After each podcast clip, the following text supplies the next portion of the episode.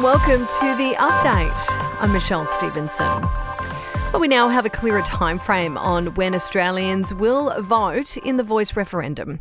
Prime Minister Anthony Albanese plans to announce the date in coming weeks, hinting though that it'll take place in October or November. It won't be too late in the year because you have the wet season at the top end, and we want to make sure that uh, people who live right around Australia can get uh, the opportunity to vote.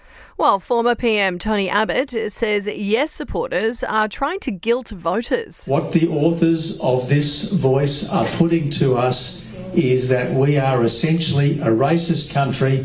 We are essentially a country that should be ashamed of ourselves.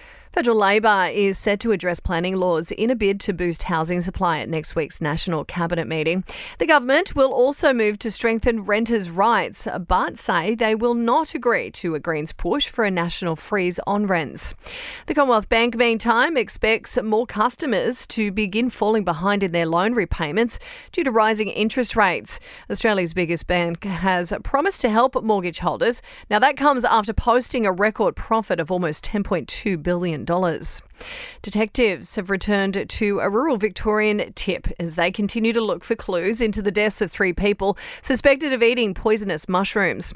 A food dehydrator believed to be used in the lunch preparation has already been retrieved and is undergoing testing.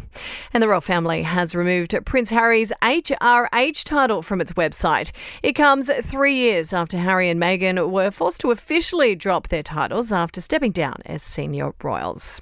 Sport and entertainment are next. To sport, an Aussie surfer Ethan Ewing has pulled out of the upcoming Tahiti Pro, uh, picking up an injury during practice. And Caroline Wozniacki has made a winning return to tennis after a three-year hiatus. The former world number one beat Aussie Kim Birrell in straight sets at the Canadian Open.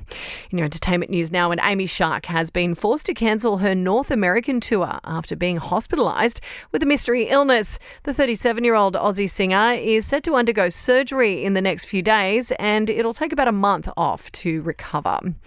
Kim Kardashian has teased a first glimpse of herself as the new face of Marc Jacobs. The close up image leaving the internet divided, with many actually questioning why the designer was using the reality star. And Rihanna has dropped a maternity collection to her Savage X Fenty line, the soon to be mum of two, releasing three sexy bralette styles as well as an oversized tee that says, Make more babies.